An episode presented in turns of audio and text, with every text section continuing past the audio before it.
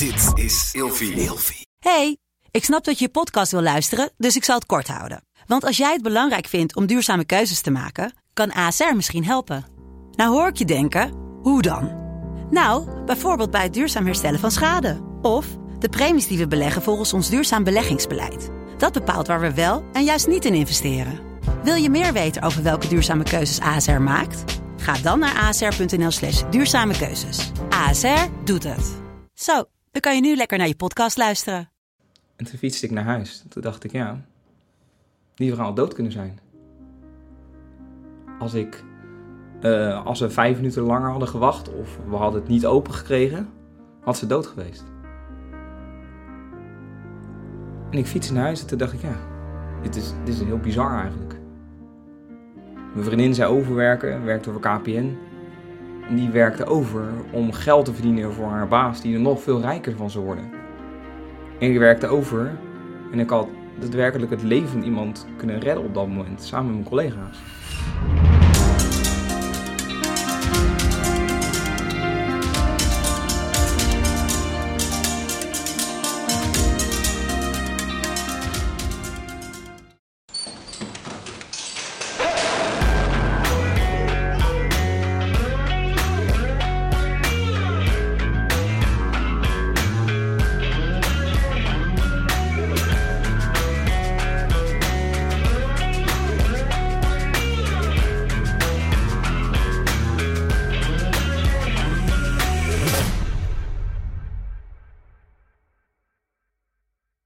Zo, Welkom Alles, eh, allemaal alles wederom. draait. Ja, na een, eh, een dynamische week. Weken. Weken. Weken. Poeh. Veel leuke commentaren gehad.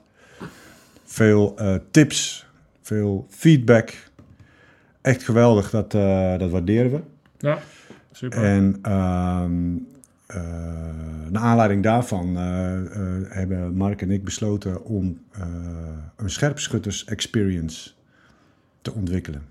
Ja, we zien dat eh, inspireren is eh, één. Hè? Ja. En dat is ook heel erg tof. En zeker ook hetgene wat wij ehm, willen bewerkstelligen. Ik krijg eh, superveel reacties. Jeroen krijgt heel veel reacties.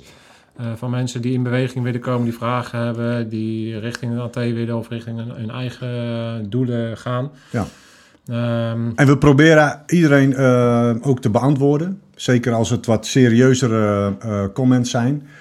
Eh, ik, ik hoop dat dat altijd lukt. Maar eh, eh, geen van ons zit eh, 24-7 achter een PC. En hoe, dat, en hoe dat dan op je telefoon werkt, dat weet ik al helemaal niet. Maar ehm, eh, als mijn vrouw even niet kijkt, dan, dan, dan doe, klap ik dat ding open en dan probeer ik weer zoveel mogelijk op te zoeken wat nog niet beantwoord is. Wordt in ieder geval enorm gewaardeerd eh, dat jullie eh, meedenken, meekijken en, eh, en ons ook weer richting geven. Ja, suggesties voor gasten. Ook onze gast vandaag, waar we zo meteen mee in gesprek gaan, is ook weer allemaal via via gekomen. Dat is heel erg, heel erg tof. Ehm, ik ga, ik ga, we gaan er nog niet heel veel over zeggen, maar wat we in ieder geval willen doen is een begin maken met de, een, een setting. En dat doen we dan in de Scherpschutters Experience. Eh, waarbij wij direct contact kunnen hebben met onze doelgroep. Waarbij wij eh, in een spannende beleving eh, een stukje kennis kunnen delen, mensen zichzelf kunnen laten ontdekken uit welk hout ze gesneden zijn. Ja, Door ze- testen. Je kunt ja. jezelf testen. Het is een ultieme test waarin jij kan, kan leren over jezelf, hoe jij reageert op, eh, op druk, onder druk staan. En ehm, daarmee word je sterker en, en dan ga je ook ehm, sneller eh, in actie komen. Dat is onze, onze doelstelling met dat programma. Dus eh, weinig, weinig plek. Eh, wees er snel bij, want we gaan- willen het exclusief houden. We willen geen massa, massa ding ervan maken. Dus we hebben een aantal, aantal kaarten eh, beschikbaar. Dus ja, dat. Tot dan. Tot dan. Tot snel. En, We hebben er eh, weer één. Op den korrel. en, ehm, zoals we ehm, ja, met Marco Kroon, iedereen bij heel, heel, bijna heel Nederland kent hem. Vandaag hebben we iemand eh, die niet bekend is. Voor mij hoeft dat ook helemaal niet. Het gaat mij altijd eh, om, om het verhaal. Om wat iemand brengt en wat iemand meemaakt. En vandaag gaan we in, in, in een duistere, ik noem het even een duistere wereld duiken. Eh, een wereld die mij altijd heeft geïntegreerd. En dat heeft te maken met, het, met mijn persoonlijke verhaal. Omdat mijn vader ook uit die wereld uh, komt. Daar zijn hele leven in gewerkt heeft. Ik heb het over de medische wereld. En met name met, met een link naar de psychiatrie. Um, in aflevering vorige week hebben we ook al Lonneke uh, gehad die aangaf dat het als politieagent enorm uitdagend is om met onberekenbare mensen op straat te moeten werken. Um, en dat, is, dat heeft, die stijging heeft denk ik ook te maken met het feit dat er heel veel bezuinigd wordt op de zorg en het allemaal steeds minder moet, maar er wel steeds meer mensen in een verwarde toestand rondlopen, daardoor op straat die misschien in een andere, die eigenlijk zorg, meer zorg zouden moeten hebben.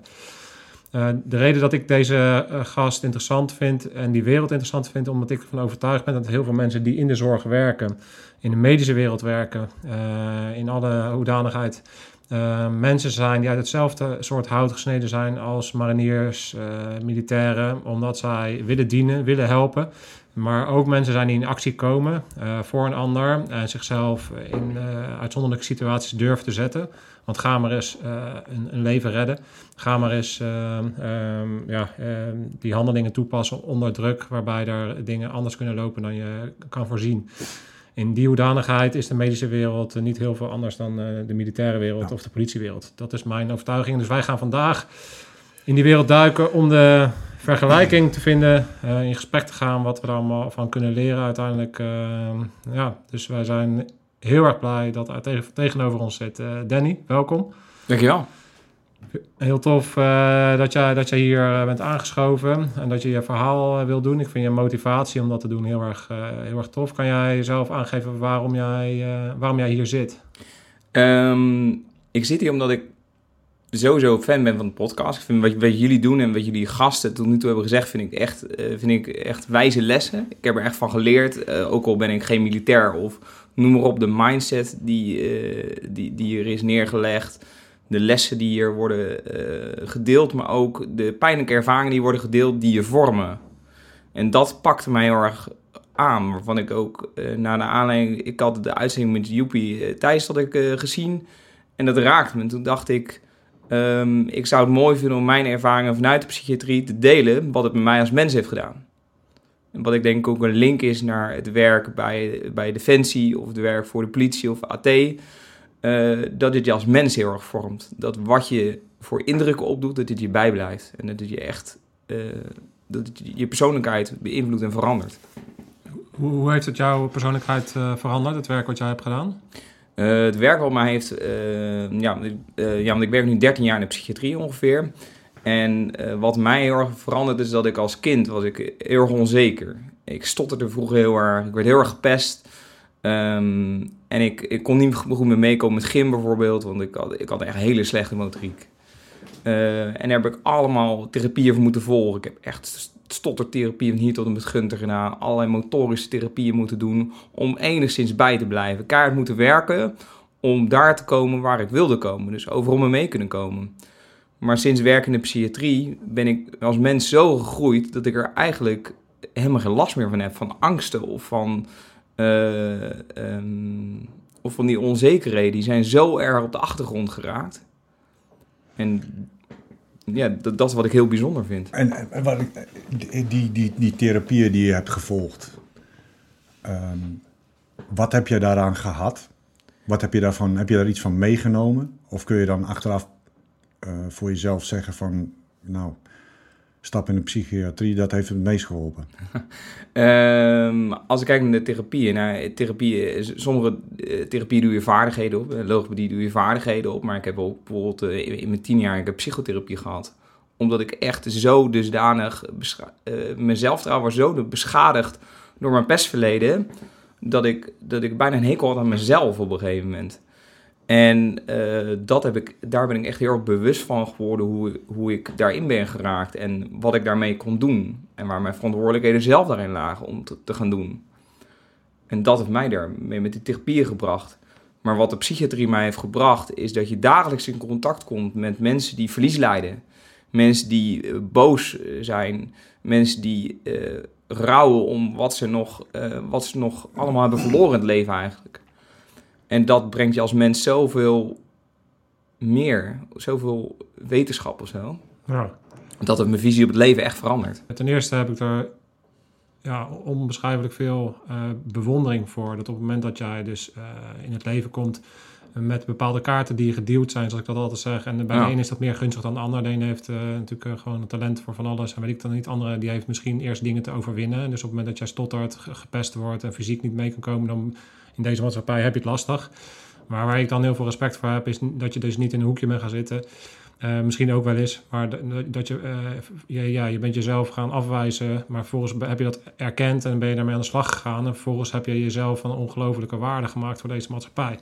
Dus daar wil ik je allereerst uh, ja, bewondering, mijn bewondering voor uitspreken. Dat je dat uh, gevecht met jezelf bent aangegaan. Kan je stellen dat het feit dat jij dat gevecht hebt gevoerd op, jong, op jonge leeftijd... Mhm. uh, jou van grote waarde maakt in de wereld van de psychiatrie... juist omdat jij uh, dat gevecht zelf bent aangegaan ook. Jij kent het, jij kent het de struggle intern. Ja ik, ik, ja, ik ken de struggle intern inderdaad. En ik denk dat iedereen wel iets heeft meegemaakt in het leven waar die ander mee kan helpen. Al is het maar dat je in scheiding bent geweest, daar kun je ook iemand mee helpen. Uh, maar in de psychiatrie is de belevingswereld soms voor mijn cliënten zo bijzonder. Daar kan ik ook niet aan relateren met mijn, met mijn eigen problemen rondom uh, onzekerheid of uh, noem maar op, of angstig zijn. Deze mensen hebben misschien, zijn misbruikt vroeger. Daar kan ik niet aan relateren. Nee. Of hebben stemmen in hun hoofd. Ja, ik kan er ook niet aan relateren. Nee. Uh, maar het maakt wel dat ik, uh, dat ik mezelf kwetsbaar op durf stellen als hulpverlener. Waardoor ik wel een band kan, kan, kan leggen met deze, ja, met deze hele kwetsbare mensen die heel weinig vertrouwen hebben in de wereld. Ja. En hoe ben je in de psychiatrie te, terechtgekomen? Uh, nou, dat, dat is best wel wat uh, twijfelen geweest. Want ik was vroeger gek van computers en nu nog steeds wel. Hè. Ik vind gamen leuk bijvoorbeeld en zo. Dacht, ik, ik, ik wilde vroeger uh, ontwikkelaar worden van games. Dat vond ik tof. En daar ook snuffelstages voor gelopen en zo. En uiteindelijk was ik... Um, uiteindelijk ging ik van, van school en toen dacht ik... Ja, ik wil hulpverlener worden. Uh, mijn, uh, ja, het is een beetje ontstaan omdat ik merkte ook dat ik, uh, ik, ik... Ik heb ook speciaal onderwijs gezeten voor dat stotteren en ik reken ook slecht. Ik was heel onzeker, dus ik zat vroeger op speciaal onderwijs. En ik heb met zoveel bijzondere leerlingen daar in de klas gezeten... dat ik eigenlijk merk, dit ligt mij. Ik vind het leuk om met mensen om te gaan. En dat maakt niet uit welke mensen eigenlijk. Dat kan de schoonmaker zijn, maar dat kan ook directeur van de ABN AMRO zijn... of iemand van de straat, dat maakt mij niet uit. En daardoor ben ik eigenlijk in de daardoor eigenlijk bij, ja, ben ik, ja, ben ik, ben ik op een gegeven moment, uh, ja, ja, op een gegeven moment opleiding sociaal pedagogisch werk gaan doen. Hmm. Uh, omdat ik graag mensen wilde helpen en daar iets voor wilde betekenen. En uiteindelijk stages uh, begon te lopen in de psychiatrie. Kan je wat uh, vertellen over dat pad? Uh, okay, je, je, bent opgeleid en wat voor een soort uh, werk binnen die psychiatrie ben je uiteindelijk gaan doen? Um, ik ben begonnen eigenlijk, eigenlijk begon mijn psychiatrie loopbaan begon eigenlijk in een woonvorm waar mensen woonden met chronische psychiatrische problematiek. En sommigen hadden ook hele ernstige epilepsie. En dat, dat, ja, dat waren groepswoningen eigenlijk waar die mensen begeleiden met hun dagelijks leven. En eigenlijk vormde dat al snel, want uh, ja, ik was heel jong en ik woonde bij mijn ouders thuis en ik had weinig verantwoordelijkheden daar. Maar ja, er moest toch gekookt worden daar met de cliënten. Dus eigenlijk heb ik daar leren koken, omdat ik met die mensen moest leren koken. Oh. Dus ik ben op een gegeven moment samen met die man ben ik leren koken. Ik ben gaan leren koken, want ik kon het niet eens. En uh, dan groeit, uh, de groeit ja, je zelfstandigheid van, maar ik leerde toen ook al echt verlies kennen van mensen die dagenlang zo angstig zijn en ook stemmen horen van dat ze hun eigen moeder moesten gaan vermoorden, terwijl die ziel veel van zijn eigen moeder hield. Ja. Bizar, en dat zijn hele wrange dingen waar je dan op je 19 of je 18e mee wordt geconfronteerd eigenlijk. Iets in de 20 was ik toen, ja. Kan je ons even nog verder uh, meenemen in de rest van jouw uh, loopbaan binnen de psychiatrie? Dat is best wel een grillig loopbaan geweest. Uh, ik, ik, ik heb daar enkele jaren, ik, enkele jaren bij dezelfde stichting stage gelopen. Uiteindelijk heb ik daar een vast contract gekregen voor die stichting en uh, werd ik, was ik nog steeds woonbegeleider. Toen ben ik heel ziek geworden. Ik heb een, uh, ja, kwam erachter dat ik een schildklieraandoening had, de traagwerkende schildklier. en op een dag hield alles voor mij daarop. Ik lag in bed. Ik, ik kon niks meer uitbrengen, joh. Ik, ik lag de hele dag in bed, dood en doodmoe stemmingswisselingen niet tot met Gunter. En ik kon het werk niet meer doen wat ik wilde doen. En eh, nou, helemaal gesprek over gevoerd. Eh, uiteindelijk gaf de stichting, eh, waarvoor ik jarenlang had gewerkt, zes jaar lang had gewerkt, gaf het vertrouwen op.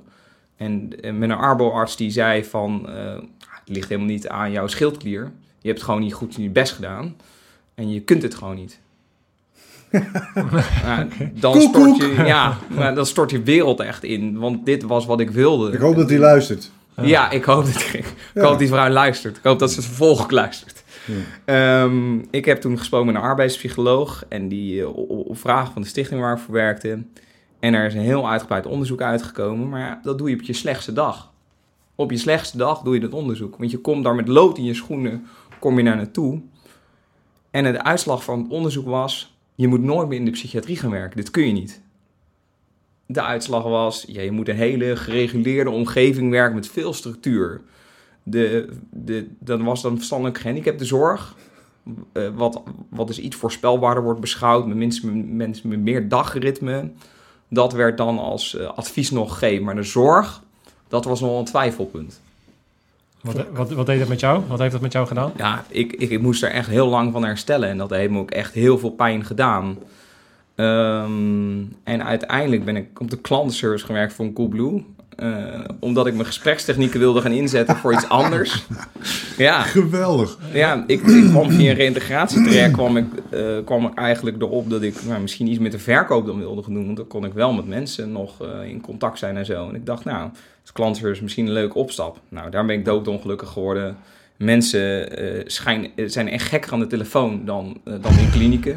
Dan in- Mensen bedreigen Nee, nog veel meer. dan kan je weten in de Ja. kliniek zitten. Ja, Nee, maar luister nou. Weet je wat ik, wat, wat, wat ik hier echt, echt heel interessant in vind? Hè, is... Er zijn zoveel mensen die zich specialist noemen. Een, een, een arboarts, een eh huppelde pup psycholoog. Die, die, die vanuit een bepaald kader, vanuit een bepaalde deskundigheid... mensen echt een bepaalde kant uitduwen. ja. Ja, en het- het- jij geeft nu een heel, heel, heel eh, eh, stuitend voorbeeld bijna. Maar volgens mij gebeurt dat heel veel. Dat, dat, ehm, eh, dat er vanuit een bepaald kader iemand een richting uitgeduwd wordt. Weet je dat, eh, wat Erwin van Beek ook al heeft benoemd, hè? Dat, eh, dat op het moment dat je iemand dat stigma geeft, dan ga je er Ja. vanzelf ook in geloven. Van, eh, Ja, Ik, ik, ik, ik zie dat dan ook al in een, bij een project waar ik mee betrokken ben. Mensen die in het autistische spectrum zitten. Mhm. Die krijgen een soort stempel op hun voorhoofd. Jij bent autist. En gaan zich dan vervolgens als een autist gedragen. Ja. Maar als je op zoek gaat naar van, hey, wat is jouw talent? Wat is jouw interesse?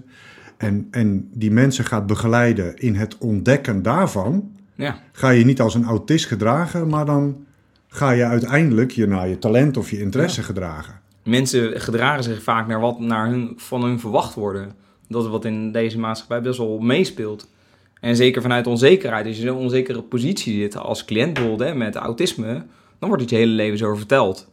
Ja. En dat werd mij ook verteld door deze arboarts... dat ik er gewoon niet voor geschikt was eigenlijk. Dat Ja. gesprek duurde denk ik 10 minuten. Maar wij weten allemaal dat je er uitermate voor geschikt bent. Je hebt inmiddels een, eh, een zeer succesvolle eh, carrière binnen, dat, eh, binnen die wereld. Ja. Dus je hebt na de Coolblue heb je stappen gezet.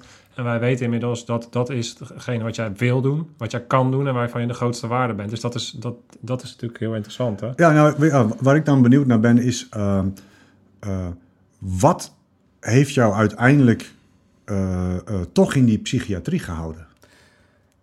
Op ik moet trouwens niet te veel vragen stellen. Nee. Dat is een goede tip die ik heb gekregen. Eén vraag tegelijk. Eén één vraag tegelijk. En, en open vragen, dus eh, met veel wees. Wat? Ja, wie, wat en waar en waarom. Ja. Ehm, wat het mij daarin hield, was mijn ongebruidelde passie ervoor. En ik dacht op een gegeven moment, dacht ik, ja, dikke middelvinger, ik kan dit. Ik heb dit jarenlang gedaan. Ik heb dit zes jaar gedaan. Waarom zou ik het nu ineens niet meer kunnen? Ehm, en toen ik, eh, toen ik wegging bij Coolblue, eh, ben ik opnieuw gaan solliciteren in de psychiatrie. En kwam terecht bij een uitzendbureau. En dat uitzendbureau had er vertrouwen in. En nou, bij verschillende woonvormen gewerkt. Uiteindelijk zei ze veel, Danny, wil je in een kliniek werken? Het is een moeilijke kliniek. We willen er stevige kerels voor. Je hebt dit werk lang gedaan, dus wil je dit? Nou, ik dacht, ik heb nog nooit in een kl- gesloten inrichting gewerkt, maar het lijkt me heel fascinerend. Laten we, laten we het doen. Let's do this.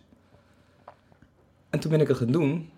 En toen kwam ik eh, op, die, op die afdeling en zeiden, oké, dit is jouw eigen afdeling vandaag.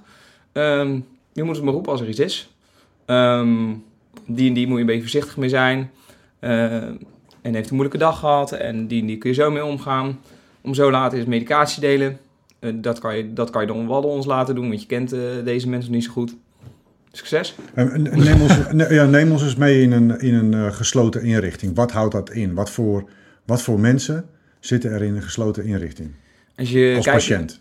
is een gesloten inrichting kijkt, dan heb je natuurlijk behandelafdelingen, maar ook gedwongen opnameafdelingen. Het is een opnameafdeling waar mensen of met een inbewaringstelling zitten, IBS, dat ze gedwongen zijn op last van de rechter en onafhankelijke psychiater om eh, daar behandeling te ondergaan. Die mensen willen dat niet. Of met een rechtelijke machtiging. En dat de rechtelijke machtiging is eigenlijk nog een vervolgtraject van de IBS vaak, waar mensen nog lange tijd behandeld worden. Mhm. Dus dat, eh, ik heb met mensen gewerkt, bijvoorbeeld ook in een verslavingskliniek, waar mensen gedwongen werden opgenomen. En nadat ze in, onder invloed van speed iemand op straat complete vernieling hadden ingeslagen. Of mensen die heel depressief waren en op de brug waren gestaan om te gaan springen en een einde te maken aan hun leven. Of iemand die in zijn huis is gevonden met een overdosis.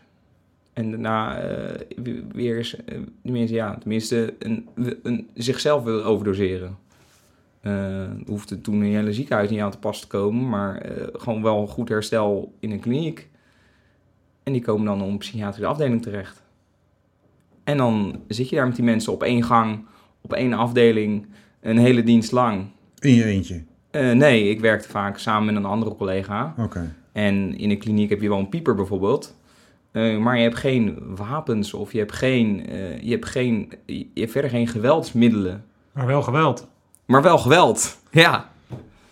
Dus dan zit je daar zonder training, eh, vanuit een uitzendbureau. Oké, ga dan maar aan de slag. Met de je- stempel. Ja. Ongeschikt. Ja, ja, dat- Maar je bent het gaan doen. Ja. Kan je, kan je ons eens meenemen in die tijd en wat de dingen die je hebt meegemaakt? Ja, als ik kijk naar mijn eh, periode voor het uitzendbureau, toen, eh, toen werkte ik vaak in mijn eentje. En, Pissen doen ze ook overal, elk hoekje. Ja, nee, zeker. Ik ben immuun voor urinegeur of eh, poeplucht geworden. Was, dat was natuurlijk geur daar.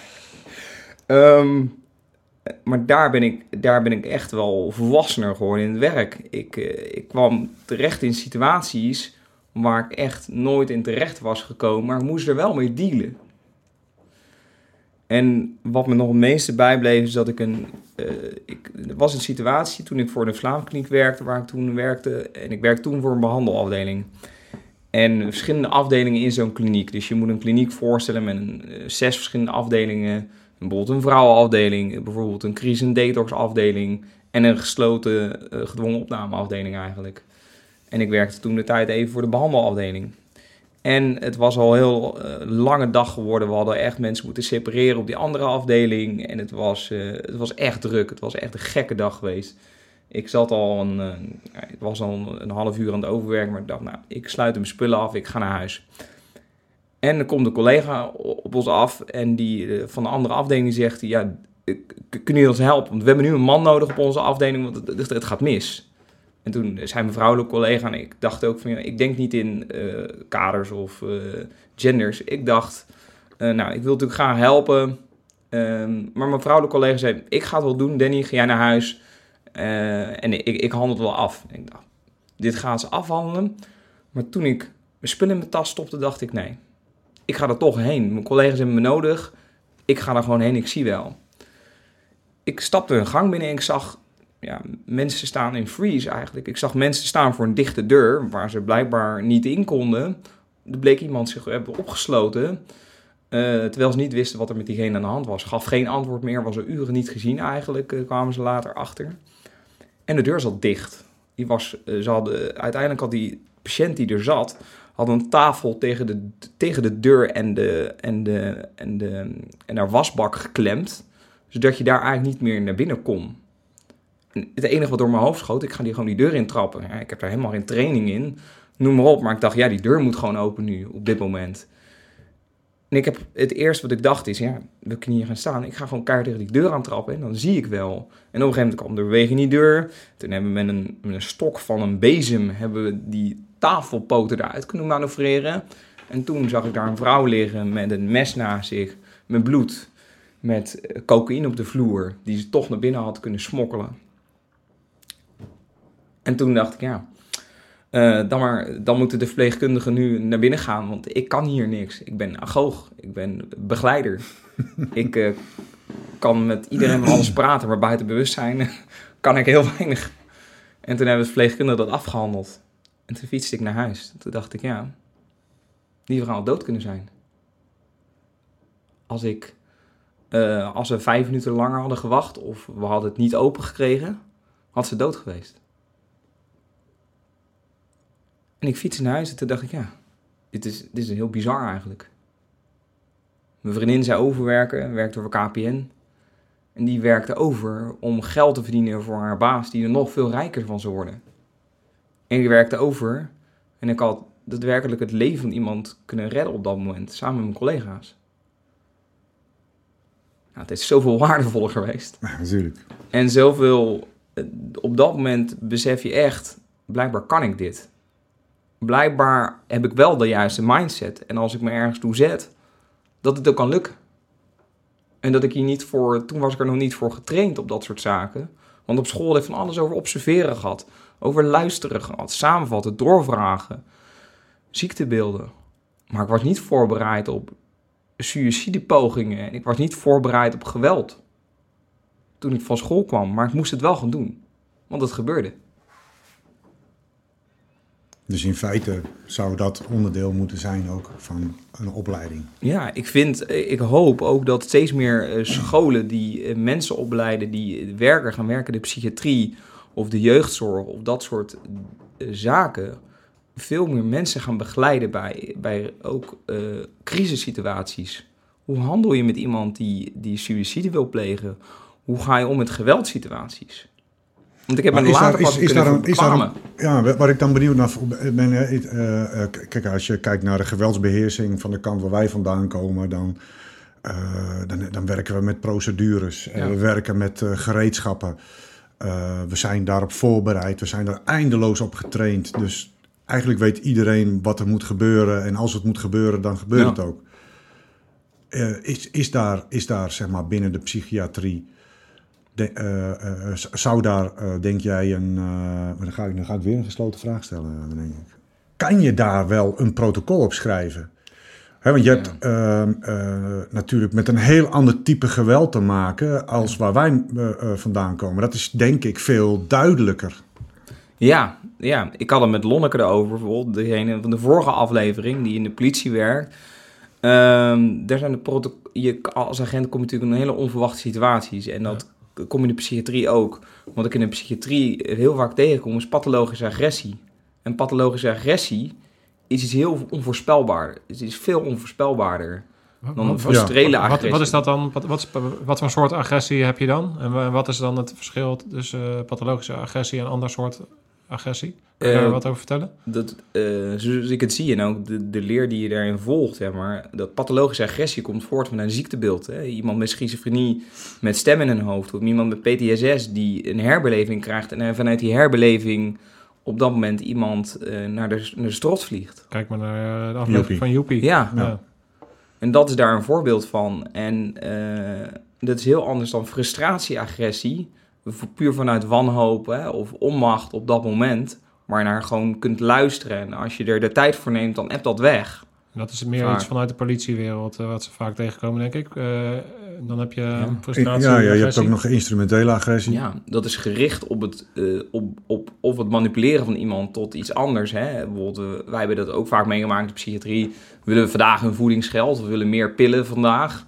Dus dan eh, probeer je de hulpverlener onder druk te zetten om alsnog dat medicijn te krijgen wat je wil. Eh, dat is een, do- een doelgerichte agressie. De agressie heeft een heel duidelijk doel. Maar pathologische agressie heeft niet echt een doel vaak. Tenminste, wat- niet... Wat, wat daar natuurlijk heel interessant is en wat ik even met jou zou willen bespreken, is het, we hebben het eh, Erwin eh, van Beek ook eh, in die afleveringen wel eens eh, gehad over eh, agressie. en eh, wij weten ook dat ehm, een heel erg belangrijk in, in, als je in een beroep werkt waar je met agressie te maken krijgt, is dat je het als het ware leert lezen. Ten eerste moet je je mindset al hebben op worst case scenario, zodat je eh, de kans dat je er veilig uit gaat komen het grootst is. Eh, Ja. maar ook ehm, dat je op een gegeven moment leert eh, dat, je, dat er een, iets is wat leidt tot dat geweld. Je kan geweld vaak al aanzien komen. Hè. Het kan zijn als je aan de bar staat, dat op het moment dat iemand zijn glas bier weg gaat zetten en een bepaalde beweging maakt, dan is die eigenlijk al Dus je tegenstander zich aan voorbereiden. het voorbereiden op een aanval. Hè. Dus er zijn triggers die jou kunnen, kunnen aanwijzing kunnen geven dat er geweld gaat komen. Maar is dat bij pathologisch geweld ook zo? Dat Of, eh, is, het is soms redelijk te voorspellen. Als je een cliënt goed kent, dan kun je soms eh, gaan voorspellen: oké, diegene heeft al dagen last van stemmen. Of die stemmen nemen nu de overhand. Of de, eh, wat, wat, wat diegene zegt wordt grimmiger. Maar, maar eh, wat voor triggers zijn dat dan?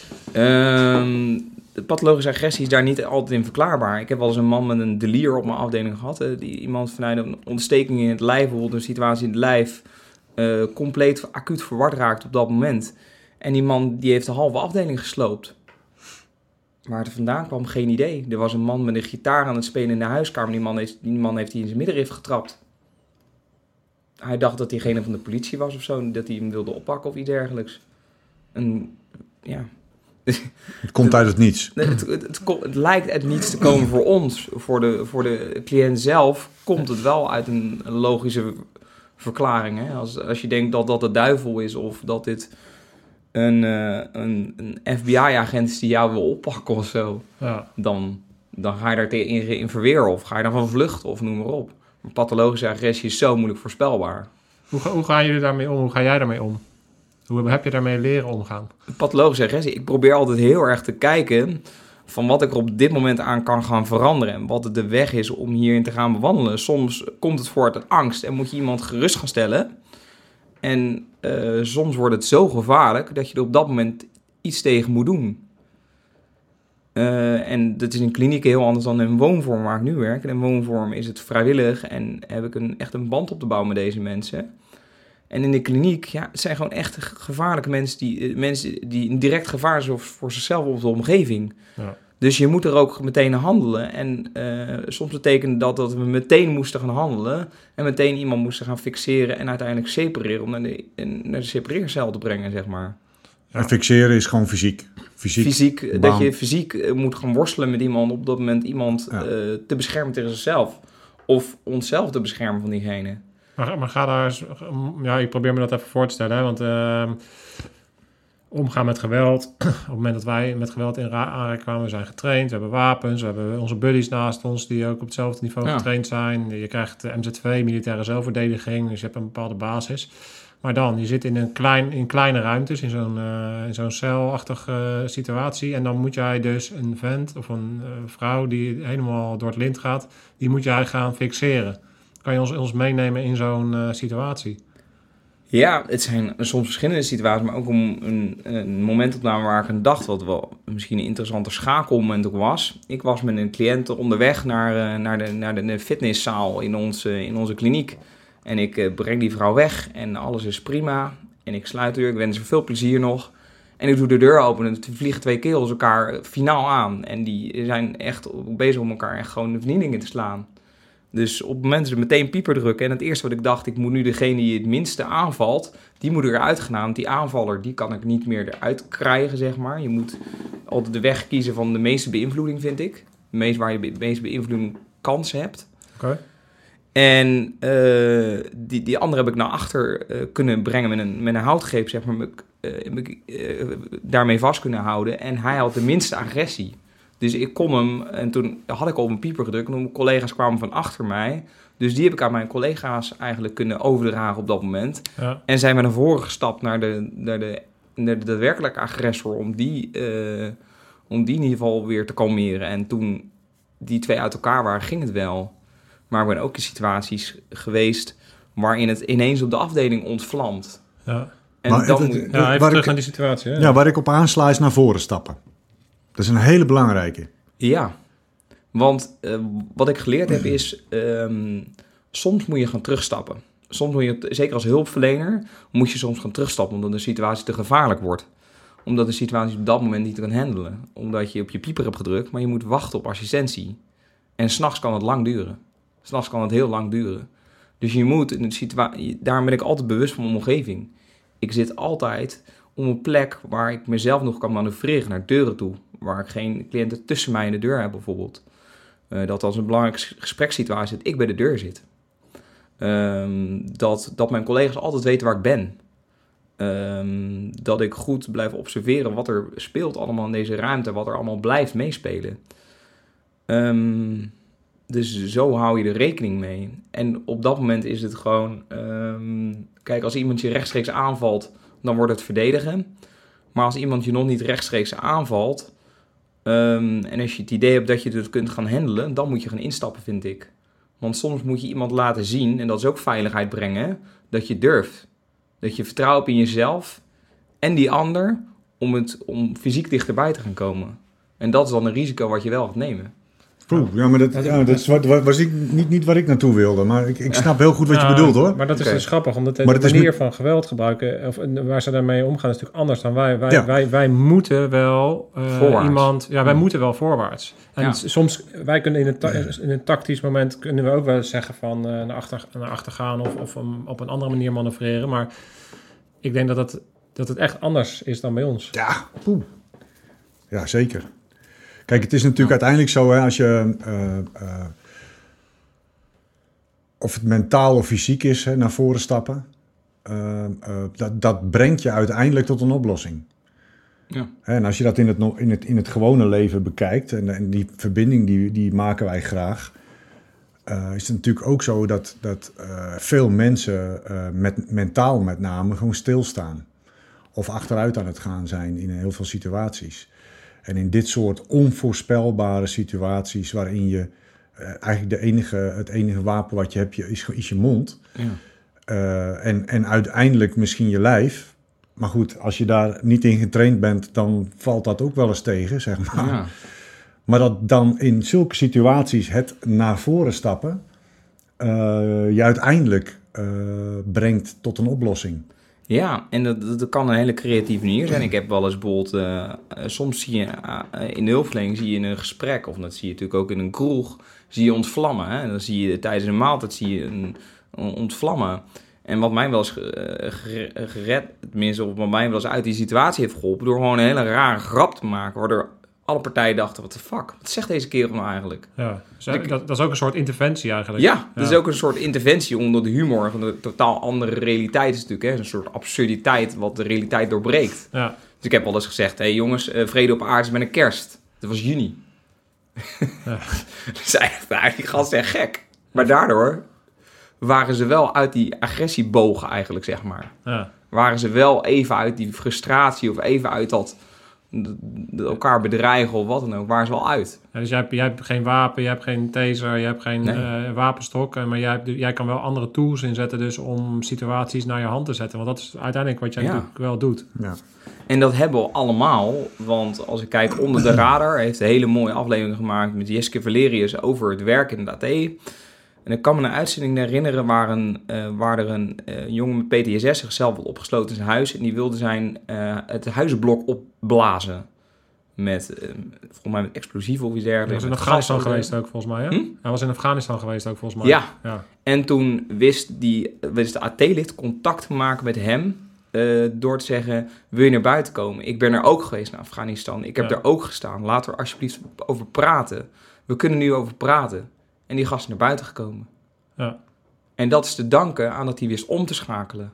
Dat hij, dat hij, het, dat, dat hij actie-intelligentie toonde door om te kunnen schakelen. En dat vond ik daarin een, hele mooie, ook uh, heel mooi stuk, dat je, dat je dit op deze manier kunt gaan aanpakken. Ja. Dat je, omdat je dus anders aanpakt, ontwijk je het geweld. Dit had heel gewelddadig kunnen aflopen. Ja, het, het, het, wat ik mooi vind uh, in, in dit doet mij meteen denken aan een van de comments uh, uh, van, ik denk, de aflevering met Ed. Waarin iemand zegt van ja, dit zijn nou allemaal gewone killers, weet je wel. Ja. En, en, en, dan denk ik bij mezelf, ja, maar is dat dan het beeld, killer? is dat dan, is dat dan wat achterblijft?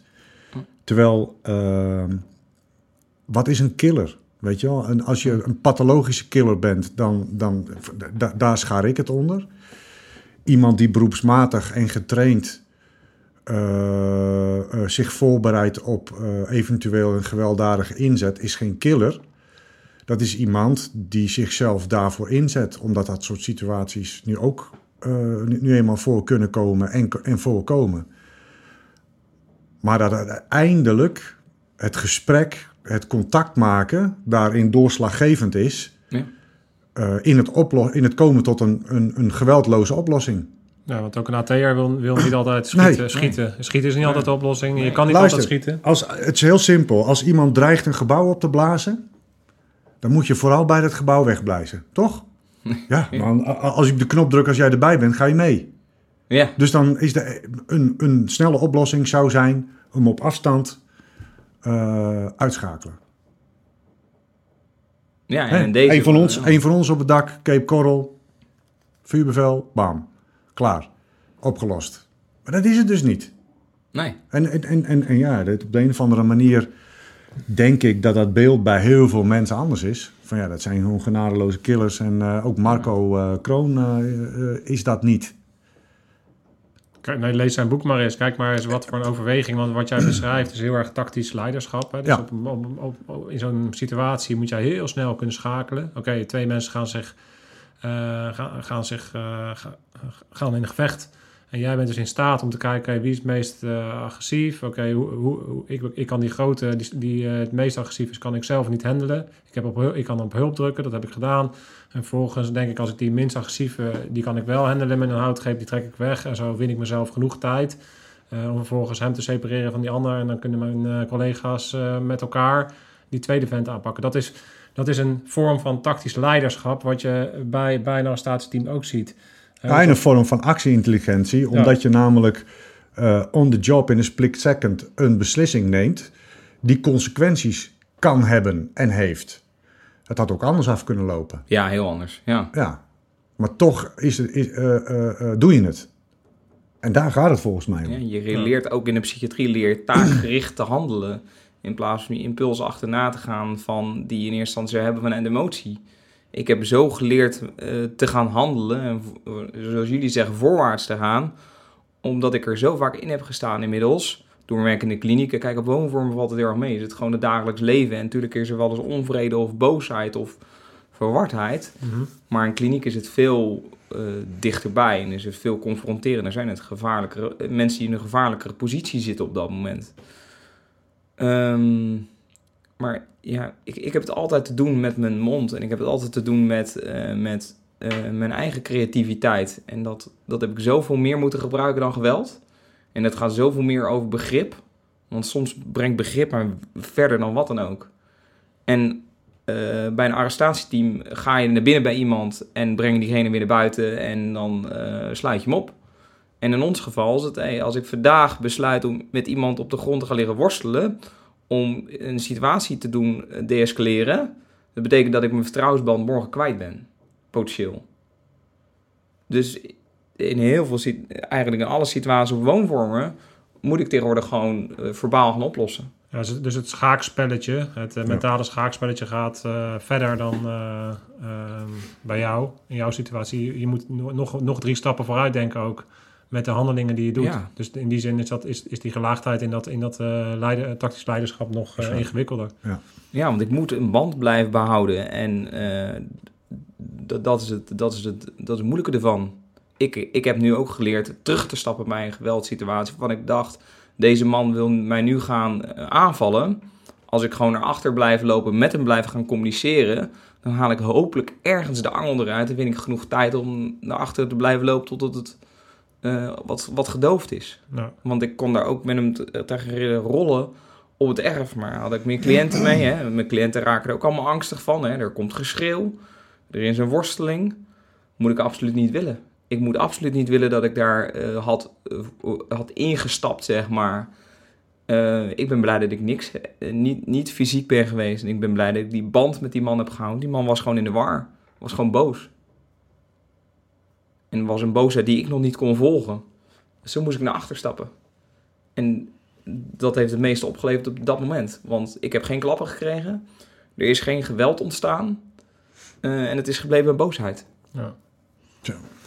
Wat, wat, wat, eh, wat, eh, waar ik ineens aan moet denken, is eh, iets wat Bas Willems eh, zei in, een- in een podcast. En dat is dat hij bij, als partier is gaan staan. Omdat hij blijkbaar iets op te lossen had vanuit zijn verleden. Omdat die eh, confrontatie vermijdend was. Ik moet daaraan denken, omdat ik me afvraag... in hoeverre heeft jouw eh, verleden, met name eh, gerelateerd aan het pesten... invloed eh, op de omgeving waarin jij werkt nu? Ja, dat is een goede vraag. Ehm, doordat, ik het, doordat ik er zoveel mee te maken heb gekregen, merk ik ook dat er altijd een reden zit achter gedrag. Niemand is ehm, pesten, is ook ingezet ten voor, de voordelen van iemand zelf, niet ten nadelen van mij. Ik bedenk me nu later dat mensen het niet hebben ingezet om mij te schaden, maar om zichzelf op een hoger platform te krijgen op Ja. school. Of Pest is vaak vanuit de onzekerheid en Ja. eh, je beter eh, willen Ja. voelen dan... Maar het is met dan- heel veel gedrag. Gedrag komt altijd ergens vandaan. Ik kijk altijd naar de vraag achter de vraag hoor. Dan denk ik, oké, dus dat wordt er bedoeld. Dit draait er niet om dat diegene nu aan het gillen is dat hij medicatie wil. Dit draait erom dat diegene bang is. Voor de pijn die hij heeft in het lichaam of zo bijvoorbeeld. En het heeft mij eh, geholpen door in zulke situaties te stappen. Dat ik ook leer, eh, vertrouwen op leren krijgen mezelf. Dat ik denk, hé, hey, dit kan ik aan. Dit lukt mij. Ik ben blijkbaar wel het juiste hout gesneden om dit te gaan oplossen nu. Dus onbewust ben je die wereld ook wel ingestapt. En heeft het, wat het je heeft gebracht is eh, door die diepere lagen te ontdekken van de mensen. Dus in die psychiatrische wereld en, en, eh, en, Ja. en de mens eigenlijk te- meer te snappen. Heb jij ook meer kunnen snappen wat er bij jou gebeurd is vroeger? Ja, ja ook. En eh, ja, dat, dat heeft daar daarin geholpen. En in de psychiatrie leer je met zulke absurde situaties dealen. En dat is ook bij de politiezone, ook bij de AT-zone, ook in het leger zo. Zulke absurde situaties leer je mee te dealen. Dat later dingen makkelijk te relativeren, makkelijker te relativeren worden. Tenminste, zo heb ik het ervaren. Ja. Ja. Dat ik in zulke situaties heb gestaan met suïcide, met geweld, maar ook heel veel verdriet en heel veel pijn. Dat het mijn eigen eh, situatie soms relativeert op de situatie om me heen. Ja, ik, heb, ik, ik heb, ik maak ook... Ja, ik, ik ben de man van de rare verbindingen. Zeg maar. Leuk. nee, maar wat... Als je maar niet over Bokstel gaat praten, dan mag het niet meer. Hè? Dat heb je gelezen, toch? Ja, nou maar. Nou ja, je had iets gezegd over die vleeslui met Bokstel. En daar was iemand heel boos over geworden in de comments. Oh, ja. Nou, die heb ik even gemist. Ja. Vleeslui. Oh, die! Ja, maar uh, flikker toch op. Nee, joh. Er geen carbonaatje minder om. Nee, maar waar ik, eh, waar ik aan moet denken... ehm, wat mij echt fascineert en wat ik bewonder... is dus dat jij bij... bij me- eh, laat ik zo zeggen, als iemand agressief is... dan is dat eigenlijk hetgeen we zien. En voor heel veel mensen stopt dat dan, eh, ook. En, dan, en daar vormen we onze mening over. En daar kijken we naar. En that's it. Het is gewoon een klootzak, agressieve lul, opsluiten, wegwezen. Terug, ga terug naar je eigen land, weet ik veel wat niet allemaal voor eh, verhalen. Het doet me heel erg denken aan het verhaal met Marco Kroon wat we hier hebben gehad. Marco die eh, is in de, in, de, in de media op een bepaalde manier neergezet. Dat is wat mensen zien, dat is waar ze een mening op vormen en dus vinden we er wat van. En wat ik heel duidelijk nu merk in jouw verhaal, is dat als je het vermogen hebt om net even iets verder te denken en, en, en uit te zoeken dat wat er zit er nou achter hetgeen ik zie, wat maakt het dat Mhm. dit er nu is, dat je dan eigenlijk tot veel betere oplossingen komt hè, dat- in, in, de, in de psychiatrie. Ja, je Maar dus ook betere oplossingen komt in het vormen van een eigen mening. Ja, en je eigen Of leven. en je eigen leven. Ja. Ja, dat, dat, dat heeft daarin heel veel eh, gebracht, zeg maar. Want er is een reden voor elk gedrag wat er is. En eh, soms hebben mensen het idee dat ze als iemand tegen hun gaat schreeuwen, eh, dat ze dan het meteen moeten begrenzen. Stop, ik wil het niet, hou op, eh, doe normaal. Blijkbaar is er een goede reden voor. Blijkbaar is diegene heel erg boos, wat je net hebt gezegd. En is dat een heel eigen leven geleid in diens hoofd. Luister er maar eerst naar, denk ik dan. En dan kan het altijd weer gaan dalen. Want dit is frustratie-agressie op dit moment. Het is niet gericht om jou te schaden. Het is niet gericht om jou te bedreigen. Dit is gericht van, dit is op niks gericht. Dus, eh, als ik die link zo kan leggen, dan ben jij juist ook door je pestverleden ehm, ge- ook ge- eh, in staat om gedrag te depersonaliseren. Ja. En dat is wat je nodig hebt, denk ik, in, in- om als je in dit soort situ- situaties veel komt. Hè, dat je, je, moet, je, kan ook, je kan, moet het ook nooit persoonlijk nemen, alles wat er eh, gebeurt. Nee, nee, ja, ik ben van alles genoemd in mijn carrière nu inmiddels. En dat zijn hele lelijke dingen ook. Maar ik, ik heb echt wel geleerd dat, dat, eh, dat het ook niet met mij te maken heeft, maar met de situatie van het moment of van de gedachtegang van die persoon. Of, Ja. Ja, ik, ik kan me voorstellen, een vrouw met een misbruikverleden heeft een ontzettende hekel heeft aan mannen. Geeft een groot gelijk. Maakt mij geen klootzak. Nou, Maar Ja, maar je bent het is- wel op dat moment. Ja. ja voor je, je bent wel een Ja. klootzak. Nee. ja, soms wel hoor. Hey, wat ik me ook kan voorstellen is dat, ehm, dat in die wereld, eh, juist aan, de kant waar jij zit, eh, PTSS voorkomt. Omdat je dus met geweld te maken krijgt. Maar wat ik, als ik het ook zo hoor, dat jullie eh, eigenlijk niet adequate training krijgen.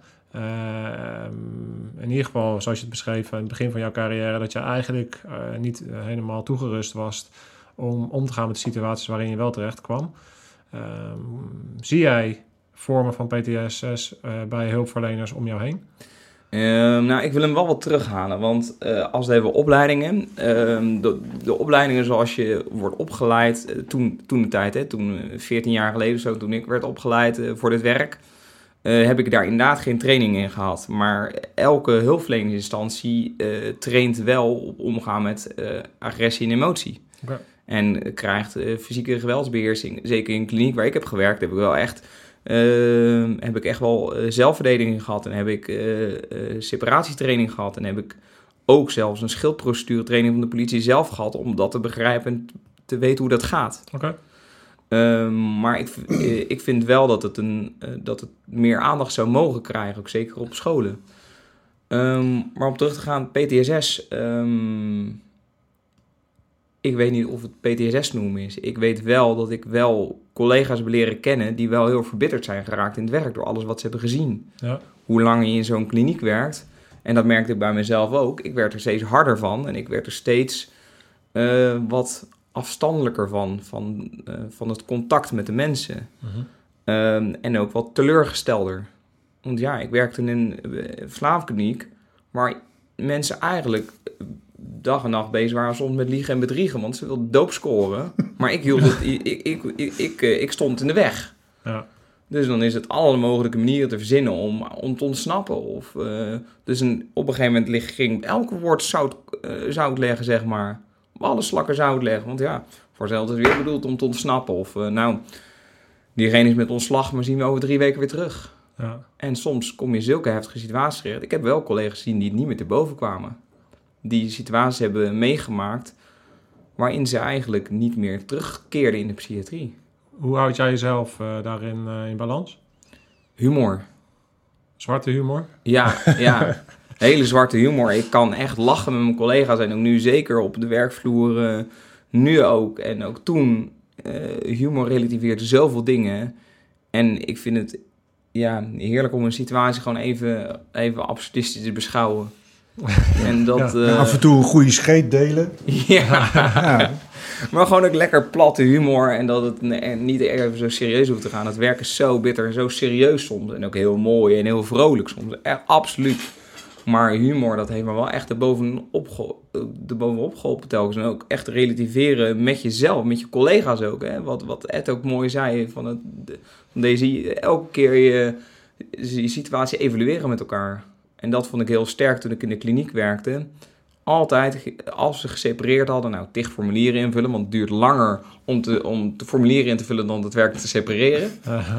Ehm, maar eh, daarna een hele, hele, hele evaluatie met iedereen die erbij was en alle handelingen bespreken met elkaar eigenlijk en ook terugkijken op wa- wat het, wat het met je heeft gedaan. Ja. Want sommige dingen waren heel wrang. Ik heb wel eens een, eh, ik heb wel eens een, een zwangere vrouw moeten separeren. Ja, die wilde ons half doodslaan. Maar ja, die vrouw mag je niet, eh, mag je niet al te hard beetpakken. Dat is ook heel wrang. Die vrouw was eh, enorm boos en in de war. Maar ja, die vrouw is, weer, is momenteel wel aan het spugen en schoppen.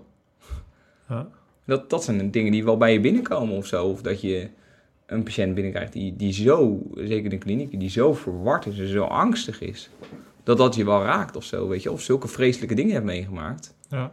Dit zijn mensen met een verleden. Nou, dat is honden geen brood van. Nee, ja, daar heb je allemaal mee, mee, te, mee te dealen dan. Ja, en dat raakt mij als persoon ook. Waarvan ik denk, eh, mensen zeggen wel eens, het, het komt wel goed. Maar daar ben ik echt tegen. Ik word altijd boos van, het komt wel goed. Hoe weet je dat het goed komt? Ik zeg ook wel eens tegen mijn cliënten, ik denk niet dat het goed komt. We kunnen er wel het beste van maken. Maar of het goed komt, dat weet ik niet. Nee. Dus, eh, als ik kijk naar schizofrenie, dat is een chronische ziekte. Het zal altijd zo blijven vaak. Hè? We hebben daar nog geen echte oplossing voor gevonden eh, in de medische wereld.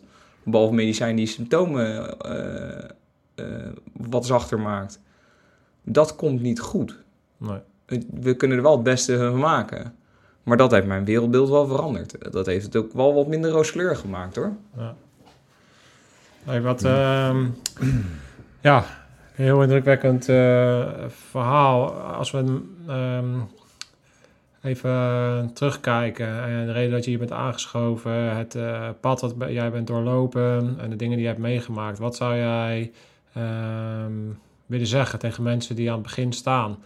En eh, die eh, tegen dingen aanlopen, tegen hun eigen beperkingen, eigen angsten. Eh, wat, wat zou je iemand wi- willen meegeven die zit te kijken? Ehm, ik denk dat als je iets echt wil, er altijd wegen zijn om jezelf te ontwikkelen. Ja, ik heb gestotterd. Dan ga je logopedie. Ja, mijn motoriek was slecht. Nou, ik heb op scheerschuim op spiegels gesmeerd om mijn motoriek te verbeteren. En weet ik veel hoeveel schrijflessen extra gehad. Mijn ouders hebben me naar tichtherapieën toegesleept als kind. En godzijdank dat ze me overal mee naartoe hebben genomen. Want ik heb wel geleerd om keihard te werken. Dat is hoe ik ben gaan eh, leren. Als je het wil, dan moet je blijkbaar gewoon er kaart voor gaan werken. En dan kan je dat, dan kan je dat, gaan, eh, dan kan je dat gaan verbeteren. Ja. En zo kun je jezelf in ontwikkelen. En ehm, ja, wat ik me er ook van heb geleerd is dat de mening van een arbo-arts of van een arbo-psycholoog op dat moment komt heel hard aan, maar het is niet het eindstation. Je hebt, ik, ik, ik had al een carrière van zes jaar erop zitten, maar ik was alles aan het weggooien. Ik was alles aan het vertwijfelen. Ja. Maar we moeten ook stilstaan blijven de keren dat het wel is goed gegaan. Hè? De keren dat het wel die, die leuke dagen op de zorg met die cliënt, dat het wel een prettig contact was uiteindelijk met iemand die heel boos was.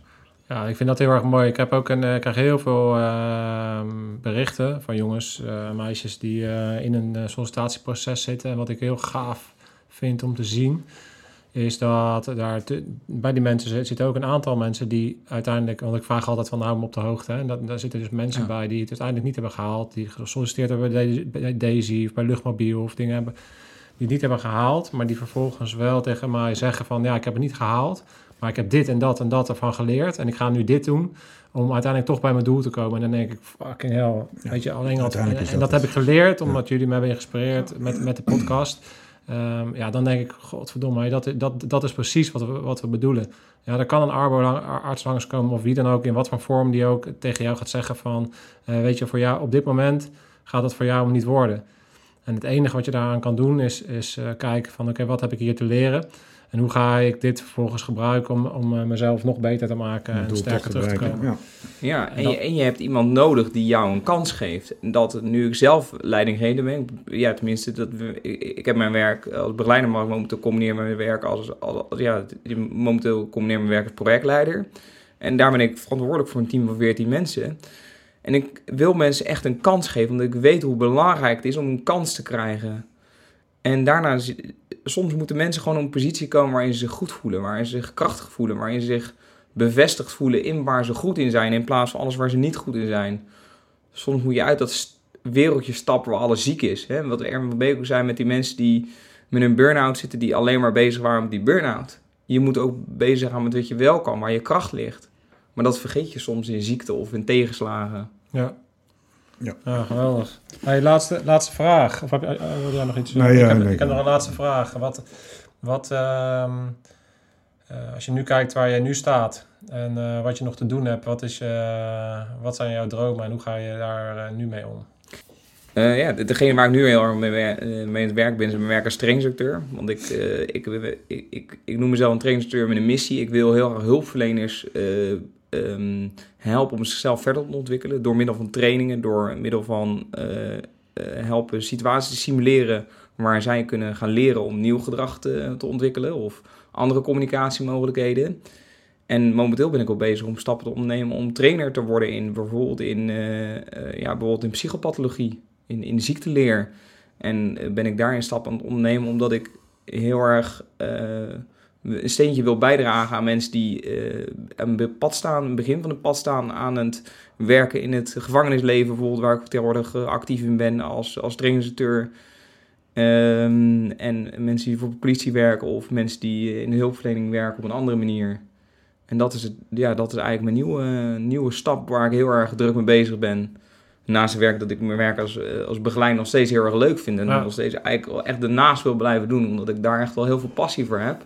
Ja, maar heel gaaf dat je nu uh, inmiddels je rugzak zo erg uh, gevuld hebt met alle dingen die je ook zo mooi hebt beschreven uh, het afgelopen uur. En dat je daarmee dus nu op het punt komt dat je je kennis kan gaan delen om weer andere mensen beter voorbereid op een pad te laten komen. Ja, dus, en, en ik denk dat dit ook nu pas het moment is. Ik vind als je trainer wilt worden, dan moet je echt ervaring hebben. En ik kan nu eindelijk voor mezelf zeggen dat ik denk, nou, nu is het het moment dat ik uh, bijvoorbeeld ook trainer zou kunnen gaan worden, als ik een trainersopleiding heb, bijvoorbeeld heb gehad, uh, om anderen daarin te gaan begeleiden. Want ik moet het eerst allemaal zelf meemaken. Ja, ja. De competentiecirkel ja. is rond. Ja, ja goed. Ja, mooi. Super. Ja, ik vind het, uh, ik vond je, ik vond het fantastisch om je hier te hebben. Ik vind het, ik hoop dat, dat, dat jouw verhaal veel mensen zal, zal aanspreken, inspireren, motiveren. Uh, met een verleden die heel veel mensen als kansloos zien. Uh, vanuit je eigen kracht mm -hmm. dat doen waarvan je hart zegt dat je het moet doen. Ja. Ondanks het feit dat specialisten zeggen dat je er niet geschikt voor bent. Daarin als een eigenwijze donder, en daar hou ik ook wel van. Gewoon door blijven gaan. Dat niet zien als tegenslag en als eindpunt, maar als feedback om te kijken hoe je wel verder kan. Ik denk dat daar de kracht zit van, uh, van het leven en, en, en, en, van succesvol worden in het leven. Onwijs, uh, onwijs bedankt. Uh, ja, jullie ook bedankt. En bedankt aan alle gasten die ook in de andere podcast zo inspirerend waren. Ja. Trek, dankjewel Danny. Mooie mensen. Gaat je goed? Hm. Ik zeg, het gaat je oh, goed. Ja, het gaat je nemen. Wij hebben mooie mensen op de korrel. Ja, mooie mensen op de korrel. Gaan weer gave dingen doen, gave dingen brengen. Um, dus uh, blijf vooral kijken, want uh, wij zijn nog lang niet uitgeramd. Check de website. Scherpschutters. Uit. Uit.